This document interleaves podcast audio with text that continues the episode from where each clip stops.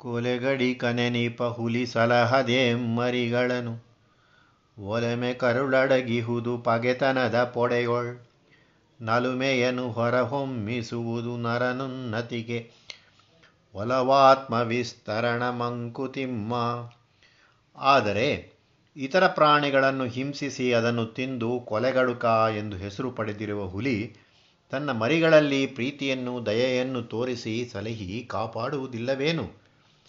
ಹಗೆತನದ ಸಾಕಾರ ಮೂರ್ತಿಯಾಗಿ ಹೊಟ್ಟೆ ಹೊರೆಯುವುದರಲ್ಲಿ ಹಿಂಸೆಯನ್ನೇ ಸಾಧನವಾಗುಳ್ಳ ಹುಲಿಯಂಥ ಪ್ರಾಣಿಯಲ್ಲೂ ಪ್ರೀತಿಯ ಕರಳು ಒಳಗೆ ಅಡಗಿದೆಯಲ್ಲವೇ? ಪ್ರಾಣಿಗಿಂತ ಮನುಷ್ಯನ ಹೆಚ್ಚುಗಾರಿಕೆ ಯಾವುದರಲ್ಲಿದೆ? ಪ್ರಾಕೃತವಾದ ಪಶು ಪ್ರವೃತ್ತಿಯನ್ನು ಬಿಟ್ಟು ಪ್ರೀತಿಯನ್ನು ಹೊರಹೊಮ್ಮಿಸುವುದರಲ್ಲಿದೆ ಅವನ ಹೆಚ್ಚುಗಾರಿಕೆ.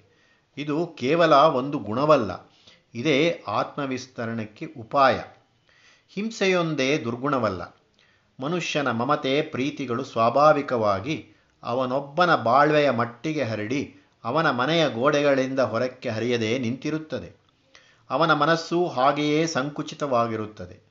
ಇದರಿಂದಲೇ ಮಾತ್ಸರ್ಯ, ಕ್ರೋಧ ಮುಂತಾದವು ಉತ್ಪತ್ತಿಯಾಗುತ್ತವೆ. ಇದರಿಂದ ಜೀವಕ್ಕೆ ನೆಮ್ಮದಿಯಿಲ್ಲ.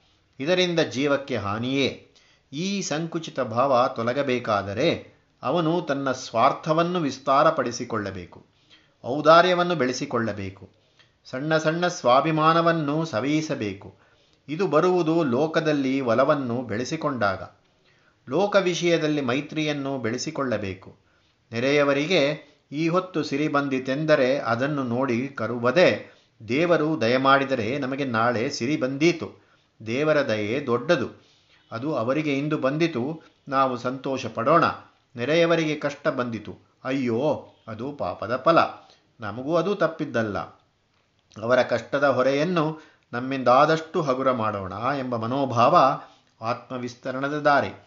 ಇದು ಲೋಕಸ್ನೇಹ. ಈ ಲೋಕಸ್ನೇಹ ಬರುವುದು ಮನಸ್ಸು ವಿಶಾಲವಾದಾಗ. ಇದೇ ದಯೆ.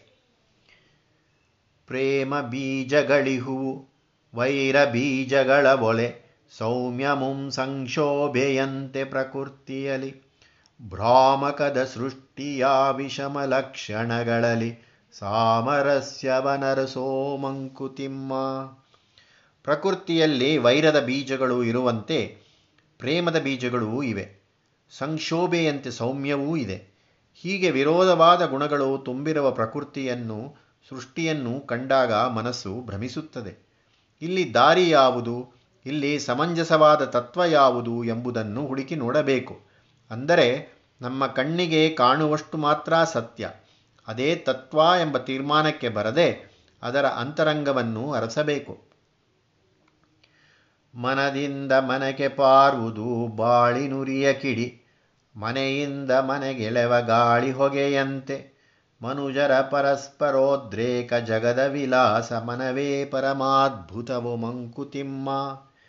ಈ ವಿರೋಧದ ಪರಿಣಾಮವೇನೆಂದರೆ ಮನೆಯಿಂದ ಮನೆಗೆ ಹರಡುವ ಗಾಳಿ ಅಥವಾ ಹೊಗೆಯಂತೆ ಬಾಳಿನ ಉರಿಯ ಕಿಡಿ ಒಬ್ಬನ ಮನಸ್ಸಿನಿಂದ ಇನ್ನೊಬ್ಬನ ಮನಸ್ಸಿಗೆ ಹಾರುತ್ತದೆ. ಸಮಾಜ ಜೀವನವೆಂದರೆ ಮನುಷ್ಯ ಸಂಪರ್ಕ. ಮನುಷ್ಯ ಸಂಪರ್ಕವೆಂದರೆ ನಾನಾ ಮನಸ್ಸಂಘರ್ಷಣೆ. ಪ್ರತಿಯೊಬ್ಬನಿಗೂ ಅವನ ಮನೆಮಠಗಳು, ಅವನ ಭೂಮಿ, ಅವನ ಉದ್ಯೋಗ, ಅವನ ಹಣ, ಅವನ ವಿನೋದ, ಅವನ ಪ್ರತಿಷ್ಠೆ, ಅವನ ಇಷ್ಟಾರ್ಥ ಬೇಕು. ಅವನ ಸ್ವಾರ್ಥಕ್ಕಾಗಿ ಎಲ್ಲ ಬೇಕು. ಇಂಥ ಸಾವಿರಾರು ಮಂದಿಯ ಸ್ವಾರ್ಥ ಸಂತತಿಗಳ ಘರ್ಷಣ ಕೋಲಾಹಲವೇ ಈ ಪ್ರಪಂಚ. ಈ ಸ್ವಾರ್ಥ ಸಮ್ಮರ್ದದಲ್ಲಿ ಪರಸ್ಪರ ವಿಷಮತೆ, ವಿಘಾತುಕತೆಗಳಿಂದ ಹೊತ್ತಿದ ಉರಿ ಎಲ್ಲ ಕಡೆಯೂ ಹರಡುತ್ತದೆ. ಇದರಿಂದ ಹೊರಬರುವ ದುಷ್ಟತನ ನೀಚತನ ಎಲ್ಲ ಕಡೆಯೂ ಪರಿಣಾಮವನ್ನುಂಟು ಮಾಡುತ್ತದೆ. ಹೀಗೆ ಮನುಷ್ಯರನ್ನು ಪರಸ್ಪರ ಉದ್ರೇಕಗೊಳಿಸುವ ಈ ಗುಣಗಳೇ ಬ್ರಹ್ಮದ ಜಗತ್ತೆಂಬ ಆಟ. ಹೀಗೆ ಸೃಷ್ಟಿಯಲ್ಲಿ ತುಂಬ ಅದ್ಭುತವಾದದ್ದು ಮನಸ್ಸು.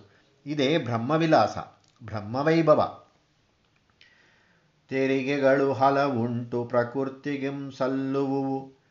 ತೆರೆದ ನೀಮ್ಮರೆಯೆ ದಂಡಿಪಳಾಕೆ ಮುನಿದು, ಕರಣಂಗಳಾಕೆಯವು ಮಿತದೊಳವುಗಳ ಬಳಸಿ ತೆರುಸಲುವ ಬಾಡಿಗೆಯ ಮಂಕುತಿಮ್ಮ.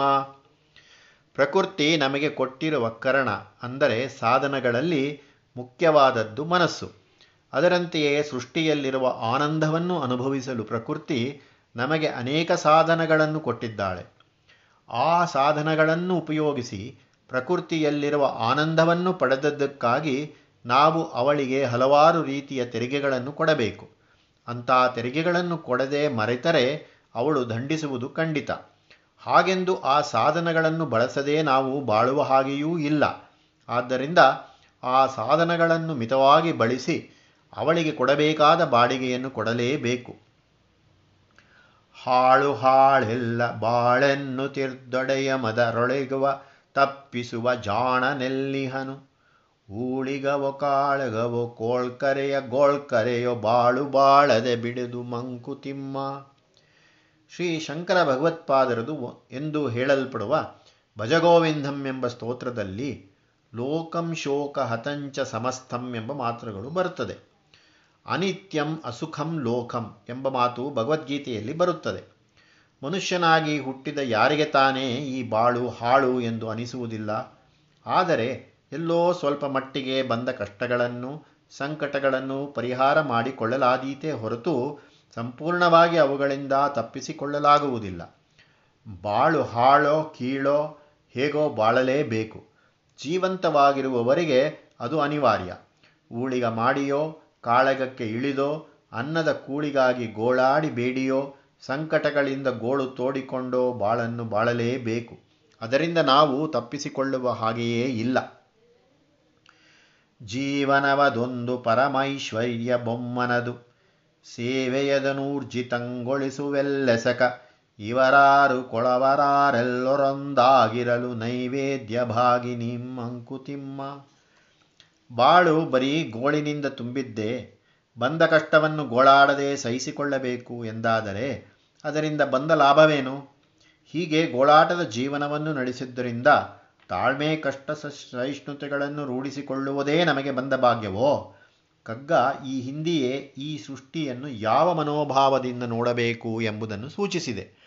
ಪರಬ್ರಹ್ಮ ವಸ್ತುವು ಒಬ್ಬಂಟಿಯಾಗಿ ಇರುವುದು ಬೇಸರವೆಂದು ಯೋಚಿಸಿ ಕೋಟಿ ರೂಪದಲ್ಲಿ ಹೊಮ್ಮುವೆನು ಎಂದುಕೊಂಡಿತಂತೆ ಆ ಎಳಿಸಿಕೆಯೇ ಮಾಯೆ, ನಮ್ಮಿರುವು ಮಾಯೆಯಲ್ಲಿ ಒಂದು ಕಗ್ಗ ಹೇಳಿದ್ದನ್ನು ಇಲ್ಲಿ ಜ್ಞಾಪಿಸಿಕೊಳ್ಳಬಹುದು. ಈ ಕಾರಣದಿಂದ ಈ ನಮ್ಮ ಜೀವನ ಎಂಬುದು ಬ್ರಹ್ಮದ ಪರಮೈಶ್ವರ್ಯ ಎಂದರೆ ಅದರ ಈಶ್ವರತ್ವದಲ್ಲಿ, ಅದರ ಅಧ್ಯಕ್ಷತನದಲ್ಲಿ ನಡೆಯುತ್ತಿರುವುದು ಈ ಲೋಕ ವ್ಯವಹಾರ ಇಲ್ಲಿ ನಮ್ಮ ಕೆಲಸವೇನಿದ್ದರೂ ಅದರ ಆನಂದದ ಪ್ರಯತ್ನದಲ್ಲಿ ನಮ್ಮನ್ನು ತೊಡಗಿಸಿಕೊಳ್ಳುವುದು ಮಾತ್ರ. ನಮ್ಮ ಎಲ್ಲ ಕೆಲಸ ಅದರ ಕಾರ್ಯಗಳನ್ನು ಊರ್ಜಿತಗೊಳಿಸುವುದು. ಇಲ್ಲಿ ನಡೆಯಬೇಕಾದದ್ದು ನಮ್ಮ ಕೆಲಸವಲ್ಲ, ಬ್ರಹ್ಮದ ಕೆಲಸ. ನಾವು ಏನಿದ್ದರೂ ಆ ಕೆಲಸದಲ್ಲಿ ಸೇವೆಯೆಂದು ಪಾಲ್ಗೊಳ್ಳುವುದು ಮಾತ್ರವಾಗಿದೆ. ಅದೂ ಅಲ್ಲದೆ, ಇದೆಲ್ಲವೂ ಬ್ರಹ್ಮವೇ ಆಗಿರುವಾಗ ಈ ಲೋಕದಲ್ಲಿ ಕೊಡುವವರು ಯಾರು, ತೆಗೆದುಕೊಳ್ಳುವವರು ಯಾರು, ಎಲ್ಲವೂ ಬ್ರಹ್ಮದ ಐಶ್ವರ್ಯವಾಗಿರುವಾಗ ನನಗೆ ಸೇರಿದ್ದು ಬೇರೆ, ಅದಕ್ಕೆ ಸೇರಬೇಕಾದದ್ದು ಬೇರೆ ಎಂದು ಹೇಗೆ ತಾನೇ ಹೇಳಲಾದೀತು? ಇಲ್ಲಿ ನಮಗೆ ದೊರಕುವುದು ಏನಿದ್ದರೂ ಅದರ ಪ್ರಸಾದ. ಆದ್ದರಿಂದ ಬಾಳನ್ನು ಹಾಳು ಎಂದು ಹೇಳುವ ಪ್ರಸಂಗವೇ ಬರುವುದಿಲ್ಲ. ಈ ಮನೋಭಾವದಿಂದ ಬೆಳೆದು ಬಂದ ತಾಳ್ಮೆ ತತ್ವದ ಬುನಾದಿಯ ಮೇಲೆ ನಿಂತು ಜೀವೋನ್ನತಿಗೆ ಸಾಧಕವಾಗುತ್ತದೆ. ತಳೆಯ ಮೇಗಡೆ ಬೇರು, ಕೆಳಗೆ ಕೊಂಬೆಲೆ ಚಿಗುರು, ಬಿಳಲೊರೆಗಳ ಲೆಕ್ಕಕ್ಕಿಲ್ಲ ಕೊನೆ ಮೊದಲು.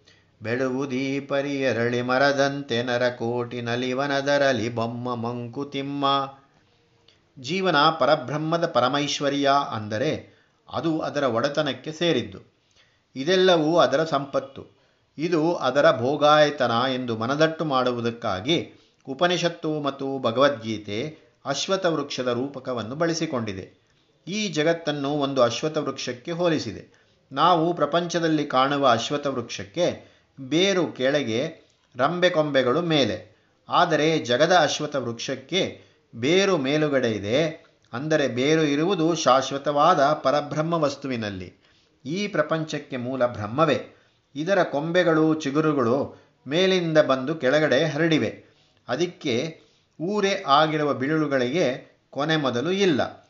ಕೊಂಬೆ, ಚಿಗುರು ಬಿಳಲು ಇವುಗಳ ಲೆಕ್ಕಕ್ಕೆ ಸಿಕ್ಕುವುದಿಲ್ಲ. ಇವುಗಳಂತೆ ಮನುಷ್ಯ ಸಮೂಹ ಬ್ರಹ್ಮದಿಂದ ಹೊರಟು ಅಸಂಖ್ಯಾತವಾಗಿ ಬೆಳೆದಿದೆ. ಬ್ರಹ್ಮವಸ್ತುವು ಈ ಜಗದ ಅಶ್ವತದಲ್ಲಿ ಈ ನರಕೋಟೆಯ ಮೂಲಕ ಆನಂದ ಪಡುತ್ತಿದೆ ಒಂದು ಕೊಂಬೆಯು ಬಾಡಲಿನ್ನೊಂದು ಚಿಗುರುವುದು ಸಂದಿಹುದು ಚಿರುನವತೆಯಶ್ವತ ಮರಕೆ. ಎಂದೆಂದು ಮಂತಿರುವುದೀ ವಿಶ್ವವೃಕ್ಷವದರೊಂದು ರಂಬೆಯೋ ನೀನು ಮಂಕುತಿಮ್ಮ. ಈ ಅಶ್ವಥ ವೃಕ್ಷದಲ್ಲಿ ಒಂದು ಕೊಂಬೆಯು ಬಾಡಲು ಇನ್ನೊಂದು ಚಿಗುರುತ್ತದೆ. ಹೀಗೆ ಈ ವೃಕ್ಷವು ಯಾವಾಗಲೂ ಹೊಸದಾಗಿಯೇ ಇರುತ್ತದೆ. ಈ ವೃಕ್ಷವು ಶಾಶ್ವತವಾದ ಬ್ರಹ್ಮವಸ್ತುವಿನಿಂದ ಬಂದಿರುವುದರಿಂದ ಇದು ಎಂದೆಂದಿಗೂ ಇರುತ್ತದೆ. ಇಲ್ಲಿ ಒಂದು ರೆಂಬೆ, ಒಂದು ಚಿಗುರು, ಒಂದು ಎಲೆ ಇದೆ ಒಬ್ಬೊಬ್ಬ ವ್ಯಕ್ತಿ, ಮನುಷ್ಯ.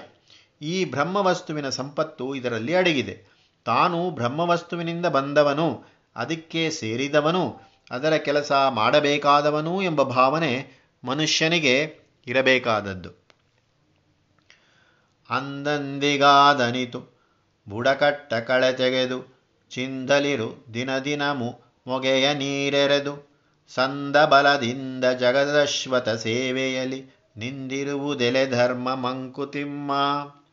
ಹಾಗಾದರೆ ಈ ಮನೋಭಾವದಿಂದ ನಡೆದುಕೊಳ್ಳಬೇಕಾದದ್ದಾದರೂ ಹೇಗೆ? ಕಗ್ಗ ಹೇಳುತ್ತದೆ ಜಗದ ಅಶ್ವಥ ಸೇವೆಯಲ್ಲಿ ನಿಂದಿರುವುದೇ ಧರ್ಮ ಎಂದು. ತೋಟಗಾರನು ತನ್ನ ತೋಟದಲ್ಲಿರುವ ಮರಗಳನ್ನು ಹೇಗೆ ಸಾಕುತ್ತಾನೆ? ತೋಟದಲ್ಲಿರುವ ಮರಗಳಿಗೆ ನೀರು ನಿಲ್ಲುವುದಕ್ಕಾಗಿ ಮರದ ಬುಡದಲ್ಲಿ ಪಾತಿಯನ್ನು ಕಟ್ಟಿ ಅಲ್ಲಿರುವ ಕಳೆಯನ್ನು ತೆಗೆದು ಮರದಲ್ಲಿ ಚಿನ್, ಚಂದಳಿರು ಮೂಡಲು ನೀರನ್ನು ಹಾಕಿ ಗೊಬ್ಬರವನ್ನು ಕೊಡುತ್ತಾನಲ್ಲವೇ?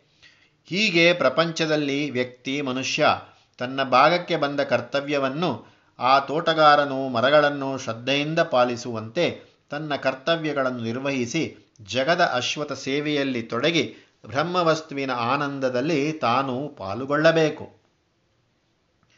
ನಾಟಕವ ನೋಡು, ಬ್ರಹ್ಮಾಂಡ ರಂಗಸ್ಥಳದಿ, ಕೋಟಿ ನಟರಾಂತಿಹರು ಚಿತ್ರಪಾತ್ರಗಳ. ಆಟಕ್ಕೆ ಕಥೆಯಿಲ್ಲ, ಮೊದಲಿಲ್ಲ, ಕಡೆಯಿಲ್ಲ, ನೋಟಕರು, ಮಾಟಕರೆ, ಮಂಕುತಿಮ್ಮ. ಸುಮ್ಮನೊಬ್ಬಂಟಿ ಎಂತಿಹುದು, ಬೇಸರಬಹುದು, ಹೊಮ್ಮುವೆನು ಕೋಟಿ ರೂಪದಲ್ಲಿ ನಾನೆಂದು ಬೊಮ್ಮನೆಳಿಸಿದಾನೆಂದು ಹಿಂದೆ ಹೇಳಿದೆಯಷ್ಟೆ. ಆ ಕೋಟಿ ರೂಪದಲ್ಲಿ ಬ್ರಹ್ಮನು ಇಲ್ಲಿ ಹೊಮ್ಮಿರುವುದನ್ನು ಒಂದು ನಾಟಕ ರಂಗಕ್ಕೆ ಹೋಲಿಸಬಹುದು. ಇದು ಬ್ರಹ್ಮಾಂಡ ರಂಗಸ್ಥಳ. ವಿಚಿತ್ರವಾದ ಪಾತ್ರಗಳಲ್ಲಿ ಬ್ರಹ್ಮವಸ್ತುವು ನಟನಾಗಿ ಕೋಟಿ ರೂಪದಲ್ಲಿ ಆಡುತ್ತಿದೆ. ಆದರೆ ಈ ನಾಟಕಕ್ಕೆ ಒಂದು ಗೊತ್ತಾದ ಕತೆ ಇಲ್ಲ ಬ್ರಹ್ಮವಸ್ತುವಿನ ಹೇಗೆ ಮೊದಲಿಲ್ಲವೋ ಹೇಗೆ ಅದು ಅನಾದಿಯೋ, ಅದಕ್ಕೆ ಹೇಗೆ ಕೊನೆಯಿಲ್ಲವೋ, ಹಾಗೆ ಈ ನಾಟಕಕ್ಕೂ ಕೊನೆಯಿಲ್ಲ ಮೊದಲಿಲ್ಲ. ಇಲ್ಲಿ ಈ ನಾಟಕದಲ್ಲಿ ಪಾತ್ರಧಾರಿಗಳು ಯಾರೋ? ಅವರೇ ಅದನ್ನು ನೋಡುವ ಪ್ರೇಕ್ಷಕರೂ ಆಗಿದ್ದಾರೆ. ಬ್ರಹ್ಮವಸ್ತುವು ಹೇಗೆ ಕೋಟಿ ರೂಪದಲ್ಲಿ ಹೊಮ್ಮಿ ನಟನಾಗಿ ಆಡುತ್ತಿದೆಯೋ, ಹಾಗೆ ಅದನ್ನು ನೋಡುತ್ತಿರುವುದೂ ಅದೇ. ಅಲ್ಲಿ ನಡೆಯುವುದನ್ನು ಕಂಡು ಆನಂದಿಸುತ್ತಿರುವುದೂ ಅದೇ. ನಾಟಕದೊಳನವಿಂದ ಬೆರೆತದನು ಮೆಚ್ಚೆನಿಸಿ. ನೋಟಕನು ಮಾಗಿತಾಂ ನಲಿದು ನಲಿಸುವ, ಪಾಠವನು ಕಲಿತವನೆ ಬಾಳನಾಳುವ ಯೋಗಿ ಆಟಕಂನಯ ಉಂಟು ಮಂಕುತಿಮ್ಮ. ಆದ್ದರಿಂದ ನಮ್ಮ ಕರ್ತವ್ಯವೇನು? ಈ ನಾಟಕದಲ್ಲಿ ನಾವು ಬೆರೆಯಬೇಕು, ಅದರಲ್ಲಿ ಮೆಚ್ಚುವಂತೆ ನಟಿಸಬೇಕು. ನಡೆಯುತ್ತಿರುವ ಆ ನಾಟಕವನ್ನು ನೋಡಿ ಅದರಿಂದ ಸಂತೋಷ ಪಡಬೇಕು. ಹೀಗೆ ತಾನೂ ಪಾತ್ರಧಾರನಾಗಿ ಚೆನ್ನಾಗಿ ಪಾತ್ರವನ್ನು ನಿರ್ವಹಿಸಿ ಪ್ರೇಕ್ಷಕರಿಗೆ ಸಂತೋಷವನ್ನು ಕೊಡುವುದರ ಜೊತೆಗೆ ತಾನೂ ಈ ನಾಟಕವನ್ನು ಆಡಿ ನೋಡಿ ಸಂತೋಷ ಪಡಬೇಕು ಈ ಪಾಠವನ್ನು ಕಲಿತುಕೊಂಡವನೇ ಈ ಜೀವನದ ತತ್ವವನ್ನು ಅರಿತ ಯೋಗಿ.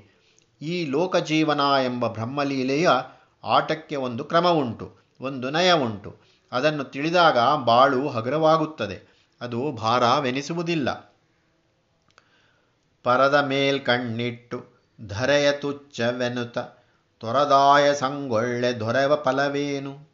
ಸುರಧನುವಿಗೇಣೀಡ ಹೊರಟು ನಿನ್ನಂಗಳದ ಕಿರಿಹೂವ ಮರೆಯುವೆಯ ಮಂಕುತಿಮ್ಮ. ಎಲ್ಲೋ ನಮ್ಮ ಸಫಲತೆ ಇದೆ. ಪರದಲ್ಲಿ ಏನೋ ಇದೆ. ಅದಕ್ಕಾಗಿ ನಾವು ಶ್ರಮಿಸಬೇಕು ಎಂಬ ಭಾವನೆಯನ್ನು ಇಟ್ಟುಕೊಂಡು ಈ ಲೋಕವನ್ನು ತುಚ್ಛವೆಂದು ಕಂಡು ಅದನ್ನು ತೊರೆದು ತನ್ನ ಕರ್ತವ್ಯಗಳನ್ನು ಮರೆತು ಪರಕ್ಕಾಗಿ ಆಯಾಸಪಟ್ಟರೆ ಅದರಿಂದ ಬರುವ ಫಲವೇನು? ಇದನ್ನು ಕಗ್ಗ ಒಂದು ಉಪಮಾನದಿಂದ ಚೆನ್ನಾಗಿ ವಿವರಿಸುತ್ತದೆ.